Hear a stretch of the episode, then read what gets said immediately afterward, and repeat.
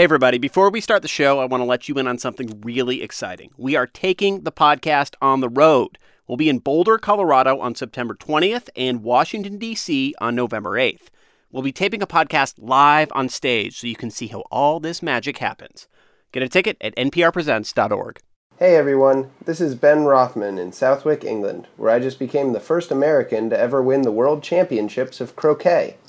This podcast was recorded at it's uh, 1.07 p.m. on Thursday, August 15th. Things may have changed by the time you hear this. Like the world of croquet, which has been shook. Way to go. Wow. Way to go, buddy. Hey there, it's the NPR Politics Podcast. I'm Scott Detrow. I cover politics. I'm Danielle Kurtzleben. I also cover politics. I'm Ayesha Rascoe. I cover the White House. And I'm Ron Elving, editor correspondent. And we're going to start with some bad news for Ayesha, and we will explain why. oh, no. Beto O'Rourke is committed to his presidential campaign. He relaunched it today in a way after taking some time away from the trail to be in El Paso as his community tries to heal from a mass shooting that was seemingly targeted at Latinos. There have even been some who've suggested that I stay in Texas and run for Senate. But that would not be good enough for this community. That would not be good enough for El Paso. That would not be good enough for this country. We must take the fight directly to the source of this problem. That person who has caused this pain and placed this country in this moment of peril, and that is Donald Trump. And Ayesha, we should explain that this is not a personal problem no, with no, you. No, I do not with, have with any problem with Beto. Beto, but Beto. the problem lies Tell us more. o- O'Rourke. O'Rourke. I did good. You did. That's the best. Perfect. O'Rourke. Yeah, you should have stopped at the first one. Okay, now say rural juror So for Ayesha us. can't say O'Rourke. Rural. Um, What's the possessive of Buttigieg? We'll get there. Okay, Some so of us will get there. uh, yeah. Ayesha, I think I, I think the editors have decided you can just say Beto if you feel better that way I, in I this segment. feel better. Beto. I feel better that way. I feel better. So Oh, O'Rourke did. Um, he really stepped in, and he was he was in his community in a very serious time in his community. But even though he did not campaign, he skipped the Iowa State Fair and a lot of other campaign events. He really did shape the presidential race the last few weeks by talking about what we heard just there, and that he really led the charge in saying that. President Trump is stirring up hatred with his rhetoric and bears some sort of responsibility for the climate right now in this country of, of an upsurge in white nationalism. He was the most extreme in making that point. Other Democrats have made varied versions of that point, but it became something that lots of candidates were talking about and asked about this week. He has definitely been sort of at the forefront of this. It's definitely something people have stopped and taken notice of, but also the shootings in El Paso and Dayton have really shaped this race in a very particular way. I don't like gun control hasn't taken over the race, but for example, in Iowa, a gun control forum was very quickly organized. Many of the candidates showed up at it, and even at events that were not that forum, in many of their stump speeches, gun control made an appearance that it otherwise would not. This is a thing that I don't think the candidates are going to let go of anytime soon. O'Rourke talked about that pressure to drop out and run for Senate. That's real pressure. I mean, what, what, why is that? The Democrats, if they're going to have any chance of taking back the Senate in 2020, need to get some of these presidential candidates out of the presidential race and into the Senate races in their home states.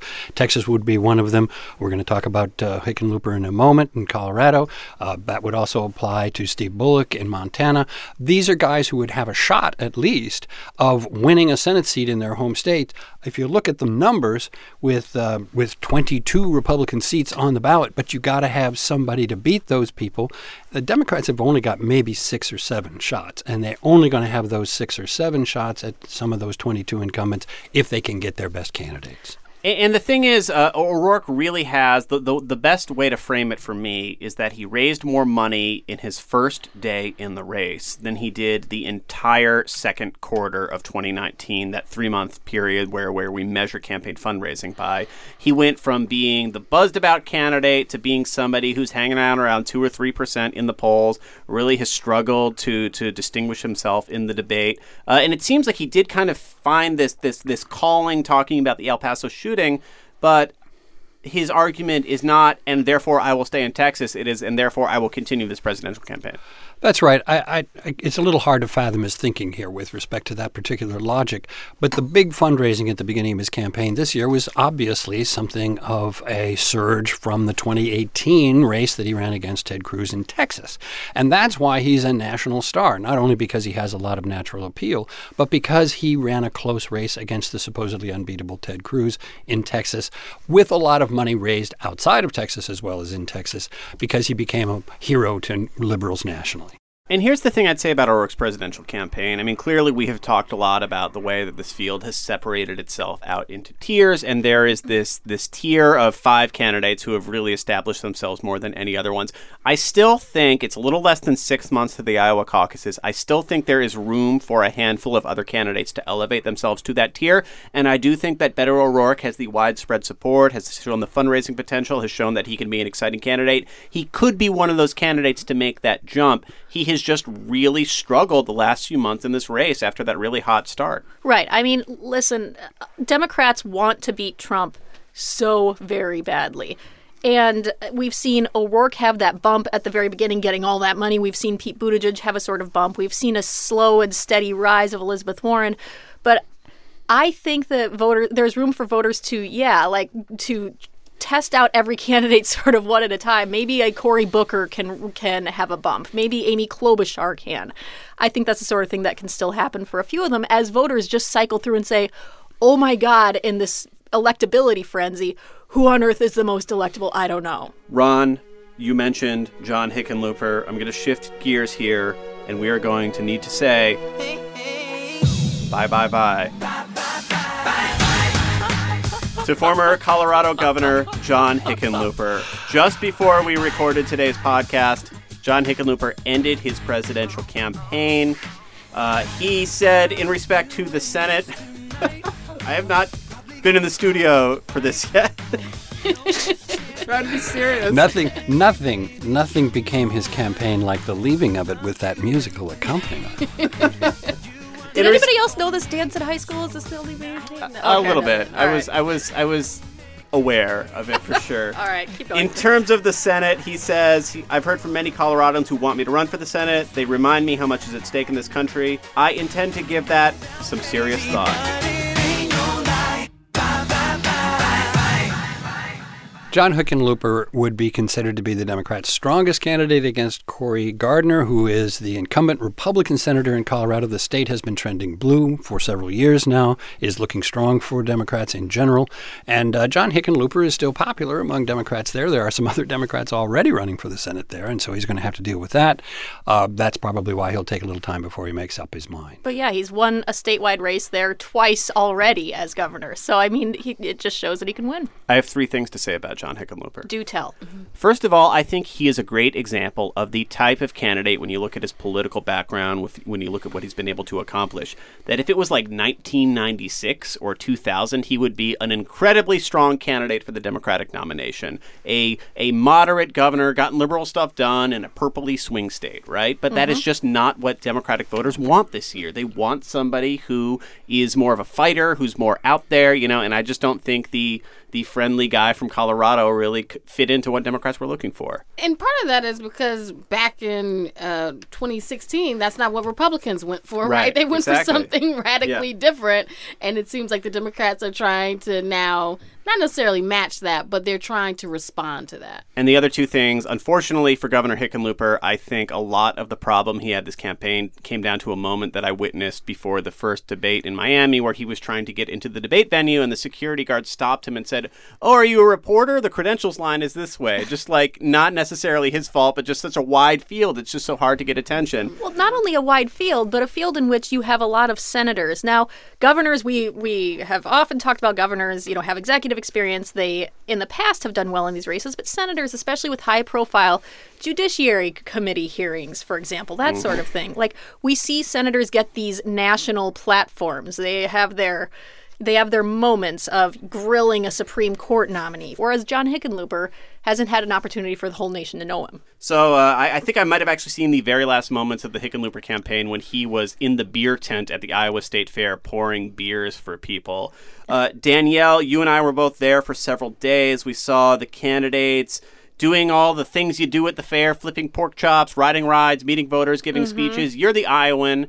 Why does the state fair matter?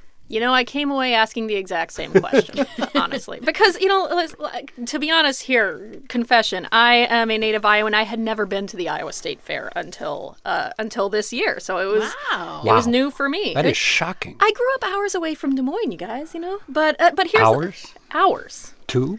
Yeah. Anyway, the- as far as far away from Des Moines as you can get and still living in Iowa. Anyway, the point is this: that so the significance is that it is a big, high-profile event that a lot of Iowans go to. It is wholesome. It is happy.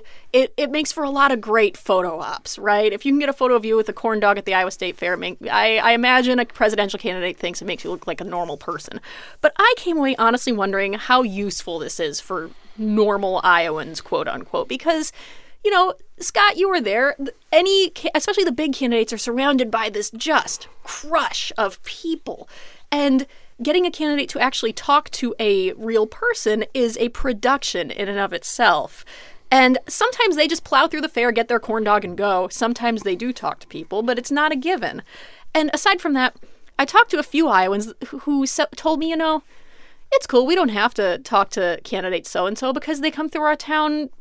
All the candidates come through our town all the time. We can see them other times. We don't have to see them in this giant crowd of people in the heat at the state fair. Yeah. But uh, for candidates, I mean, it's certainly one of those uh, moments where there's a ton of press to talk to. Sure. Everyone would give a speech and then give a little press conference, and there were like 20 or 30 cameras, regardless of who you were. Danielle and I did a lot of stories from the Iowa State Fair. If you want to hear more of them, you can go to the Real Radio, where we also do our reporting. Also true. Little known fact about the podcast uh, if you go to npr.org, you can hear the stories that Danielle and I did from the State Fair. We're going to take a quick break and we are going to talk about that quote, crazy inverted yield curve. That's, of course, how President Trump phrased it on Twitter. We'll talk about why it's one of several signs the economy could be slowing down. Support for this podcast and the following message come from ButcherBox. ButcherBox works closely with farms and companies committed to raising animals humanely, with no added hormones or antibiotics. And ButcherBox has over 20 different cuts of meat to choose from, with grass-fed beef to free-range organic chicken to wild-caught sockeye salmon. ButcherBox ships free right to your door. Get six free burgers in every box until October 15th and a special discount when you sign up on butcherbox.com slash politics. Support also comes from BetterHelp. BetterHelp offers licensed professional counselors who specialize in issues such as depression, stress, anxiety, and more. Connect with your professional counselor in a safe and private online environment at your convenience. Get help at your own time and your own pace. Schedule secure video or phone sessions, plus chat and text with your therapist. Visit betterhelp.com slash politics to learn more and get 10% off your first month. The U.S. has the highest incarceration rate in the world, with 2.3 million people behind bars. This week on Throughline, How We Got Here The History of Mass Incarceration in American Culture. Throughline from NPR, the podcast where we go back in time. To understand the present. And we are back, and it has been a very eventful week for people like Danielle, and for people like me, a week where I bug Danielle with a lot of questions. We have several signs that happened in the past week that a recession could, maybe, possibly be on the horizon. We're going to walk through them and we're going to talk about how they could affect politics. So, Danielle, let's start with one that got a lot of attention. The way the president framed it was tweeting about the crazy inverted yield curve. All caps. All caps. Yes. But your response, seeing this data come in, was kind of like the Danielle Kurtzleben newsroom equivalent of all caps. If Guys. Guys. what is this and why does it matter? Okay, the yield curve. The reason this matters is that the yield curve is one of those rare and pretty good predictors of a recession. Like when the yield curve inverts, and I'm going to get to what that is in a second, there tends to be about somewhere in the realm of 18 months until a recession happens. A recession is two quarters or more of negative economic growth. That's the technical definition. Cool. Um, just assume that one is sitting here in a green shirt and the microphone across from you and Mm-hmm. still is confused by what the yield curve is. Okay, basically it's this. It is a chart that shows you how much return you get or yield on various forms of government debt. So you can loan money to the government, you can buy bonds, treasury bonds for certain amounts of time, anywhere from 3 months to 30 years, short term to long term. This is a chart that shows how much return you get on it. Now, in a normal economy, if I am giving money to the government for 10 years, I expect a high return. Why? Because there's a lot of risk in me handing money over to the government for that long. I'm going to demand a lot more back, right? Well, what happened this week is that the return on the long term uh, bonds, the return on that long term investment, dipped below the return on a short term investment. That is really weird. Normally, it should be riskier to loan your money for a longer term. And oversimplified, does that just mean a lot of people are worried about what happens around the corner and are deciding to be safe and park their money in long term bonds? What it means is that people believe that in the future, inflation's going to be low and the Fed is going to lower interest rates. Well, what creates low inflation and causes the Fed to lower interest rates? Recessions do. It means investors expect a recession and it means they see risk in the short term. Daniel, is it fair to say that this indicates that businesses are less than confident about what's going to be going on in the economy in the next couple of years? I think it's fair to say that it just means all sorts of uncertainty. I mean, the basic thing is that when Trump says this is a crazy inverted yield curve, crazy isn't far off. This does not happen often, but it reliably happens just before a recession. And Ayesha, what was interesting to me is there were a couple other signs of a possible slowdown of the economy, both here and around the world. And what was interesting is that there were a lot of analysts, and, and by and large, I feel like the business world has has not had a problem at all with the Trump administration. They're they're all about uh, regulations being cut. They're all about the tax cuts that gave them a ton of of extra revenue. But there were a lot of people saying, yeah, this continued trade war, the continued unpredictability of it is really cutting into the economy. And yeah, that's the the thing is that they they've had this cloud hanging over the global economy where you've had the US and China kind of battling it out. And what you saw this week is the US and the White House kind of pulled back a bit. And so there were supposed to be these tariffs that were going to go into effect on September 1st. And what the trade rep- US trade representative said is that they all will not go into effect. Some of them will, but the ones that really could have affected consumers like laptops and you know back to school supplies things like that they are not going into effect So it's what important happened? to note, I think, that that indicates what the White House really thinks about who pays for tariffs. Right. Because if consumers are going to be affected by the tariffs and that's going to keep them from buying as many things, that means they know perfectly well the prices are going to be affected. But the official line from the White House has been China's going to pay for it all. But what happened recently to change minds? Because the president has been um, posturing and going back and forth with China and several other countries on tariffs for a long time now. These policies have been in place for a long time. What changed in the last few weeks to suddenly uh, make make all these smart, you know, all-knowing people more pessimistic about the economy? I mean, part of it is that at the start of August, Trump did announce another round of tariffs. Aside from that, this week we got some worrying news from a couple of other countries. Germany, for example, tipped into very minorly negative growth, but negative growth. All of this is interconnected, right? Because Chinese consumers buy German autos, for example. And we have some ta- tariffs on Europe. They get much less. Uh, press than the Chinese ones. But yes, those play into this and it and the world is globalized, right? So investors look at these major economies overseas, see the trouble there, and they worry about the US economy. And let us remember, this is a 10 year old expansion. It began all the way back in 2009,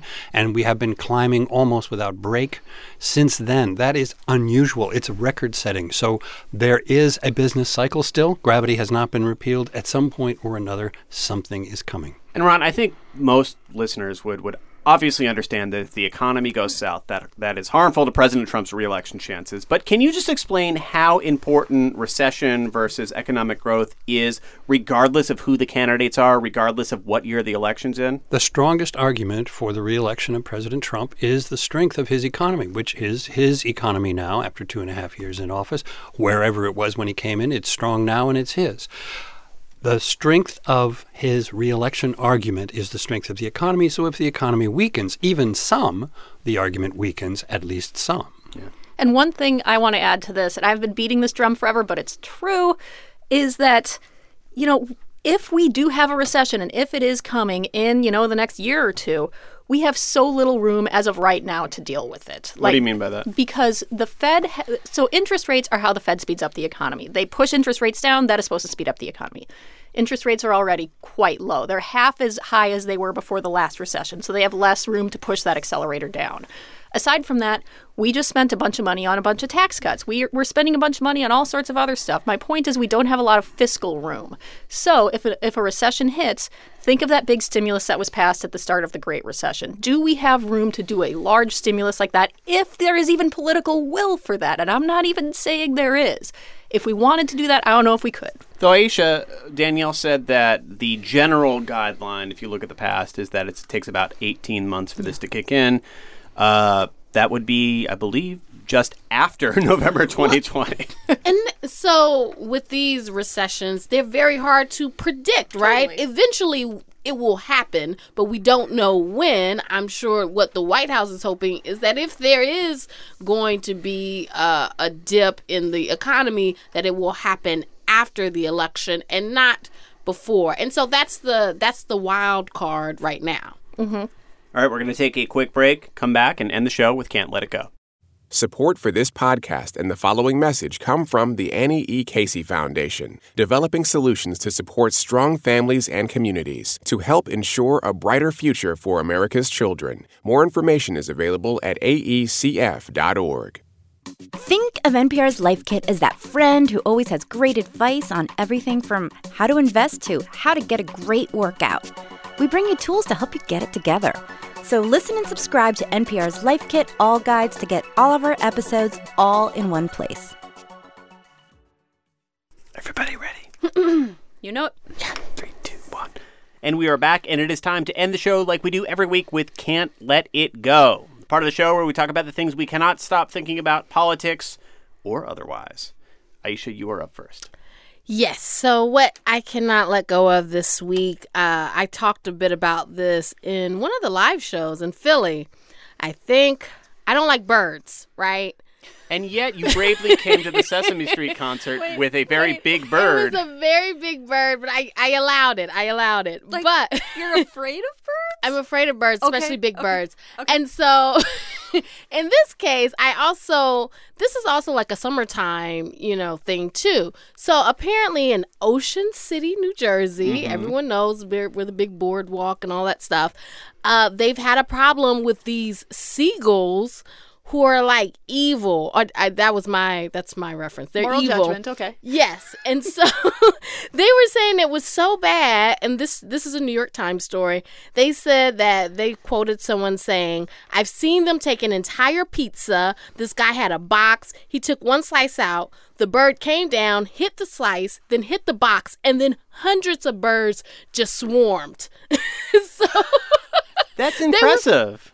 They're aggressive, and so what does what does the city decide to do to deal with this? They bring more birds. So they have hired these raptors.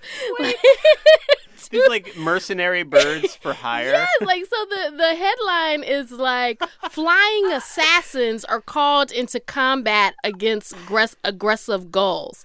So they use falcons and they had an owl and like it's it's really Are they like, seems like a- fighting in the air above the boardwalk? It's Well, bird on bird. these bird birds on bird violence. they could eat the gulls, but they don't. They're just trained to scare them. This costs like hmm. twenty one hundred dollars a day. My question is, what happens when these raptors decide? Exactly. You know what? You're using us. I think we have bigger prey we want to attack. Maybe there's some little. Well, now, now, now you have like food chain problems. Because Yeah. then, like, well, what did you do to deal with the raptors taking over? well, we brought well, we brought in mountain lions. What did you do to take care of the mountain lions? T Rexes. Exactly. Like, so it's like they they're gonna the Raptors are gonna realize what they're doing, and then they're gonna start attacking the people. And then what can you do then? What can you do then? Well, I like the Nothing. marketing Exactly. possibility. Hide in the kitchen. I like the is what you can do then, based on other raptors. Ron, This is something I literally cannot let go. It's actually been going on for about a month now. Jessica Taylor, our colleague, uh, tweeted from a Trump rally in North Carolina that the president had just used an expression twice that evangelicals find highly objectionable. This involves the word God, the name God, and it also involves the word damn. And if you put those together in a particular way, it is highly offensive to serious evangelicals, theological evangelicals, not just people who fit in that category, maybe demographically, but people who really take their Bible seriously. Uh, we're talking about all the way back to the Ten Commandments, and certainly Taking the Lord's name in vain. Yes, and it's it's blasphemous to to urge God to do this. He did it twice in this speech, and there were people objecting to it. And now, a month later, people are still talking about not only the fact that he said this, but also the fact that Jessica Taylor tweeted it. And a lot of people didn't understand at the time why something like that might be offensive when so many other things the president has said and perhaps done right? were Because not offensive. admittedly, he has broken other Ten Commandments, Right. and he has incredibly strong strength from white evangelical conservatives. It, it is it's a little hard, I think, for people who don't share this particular uh, background in terms of their own personal families and, and religion to understand why that particular phrase is so meaningful. I remember having it being uh, very carefully explained to me by my minister in my confirmation training. Uh, that minister also happened to be my father, so I was taking it rather seriously. I, you know, I grew up in a very religious household, uh, still very religious myself. I, I think that the issue is this idea of you should reverence the name of the Lord. Like we didn't really go around saying, even you know how some people go, Jesus Christ. Like we didn't do that. Right. Like you just don't, you just don't do it. Like that's just, you know. And well, we didn't curse at all. Like my mother never curses. So you know, like it was just like a thing. Like we didn't, we felt like that. They felt like that's sinful. You don't curse at all. yeah. What about you, Danielle? So what I can't let go over a couple of little moments from Pete Buttigieg's visit, Buttigieg's visit to the Iowa State Fair. It's a hard word. Yeah. Not as um, hard as O'Rourke. let's not talk. Let's not go there right now. The possessive of Buttigieg is difficult. All right, so Pete Buttigieg, uh, after his little his speech at the fair, then people get to ask questions, and someone raised their hand, a teenager, and said, "Hey, I'm about to go off to college. Do you have any advice for teenagers about to go to college?" And here was like his answer. Just I I didn't even know what to think. Here's what he said. One thing you ought to know is that dish soap and hand soap are pretty much the same thing. So in your dorm room, this is very useful. It took me a while to figure that out. What? I don't think that's true. I don't either. First of all, okay, I have. Like, first of all, I, I appreciate it because it's reminiscent of all the low key, gross stuff that goes along with college. Like, people showing up to class in their PJs and, like, my roommate sniffing her clothes before she put them on in the morning. I suppose I probably did that at some point too. But aside from that, like, like, don't you have questions? Like, does that mean he was using dish soap as hand soap? Was he bathing with dish soap? Or does that mean he was using hand soap to wash his dishes? And, like, I want more follow ups, people. Yeah, like, that- this is important. Well, he's certainly Yeah. not using bar soap. He's he's talking about interchanging the, bottle soap. you can some do which with is washing your hands. I wash my but hands wash with the dish dish. soap all the time. I do that, Yeah. but I- not I, your I, body. I think that's objectionable. I think that's objectionable. because it's cheaper. I, well, it's right there. If you're in the kitchen, you just use You can the wash your hands Yeah, wash soap, your yes, hands. most definitely. But not your body. There are That's the components in And dishwashing to be clear, he never detergent that are designed to clean grease off of porcelain. What I'm saying is he didn't explain And well. off seagulls. Hmm, let's talk about it. Hmm. All stain stained seagulls, too. And for my can't let it go, I will just briefly add to this. We've talked about the fair a little bit today. I will just quickly. I compiled a list of all the things I ate at the fair, and I thought I was being reasonable, but when I list them all together, granted I was there for several days. Yes. Granted, I ate some salads at other points, mm-hmm, but I'm just going to mm-hmm, tick off mm-hmm. everything I ate at the fair. Ready? Do it. Pork chop on a stick, mm. cheese curds, fried mac and cheese, didn't love those, burnt tips, ice cream, bacon wrapped corn dogs, and it really escalates at the end. Maple glazed pork belly on a stick, excellent. Deep fried Oreos, excellent. And a corn dog themed beer that was specifically brewed for the state fair. As the Iowan in this podcast, I'm so proud. You know, I feel like I, I left it out all on the tip. I left it at the fair. Thank you, Tatanka. All right. That is clearly a wrap for today. We will be back as soon as there is political news you need to know about. Until then, a reminder we are hitting the road. A couple live shows coming up one in Boulder, Colorado on September 20th, another in Washington, D.C. on November 8th. You can grab a ticket by heading to nprpresents.org. I'm Scott Detrow. I cover politics. I'm Danielle Kurtzleben. I also cover politics. I'm Ayesha Rascoe. I cover the White House. And I'm Ron Elving, editor correspondent. Thank you for listening to the NPR Politics Podcast.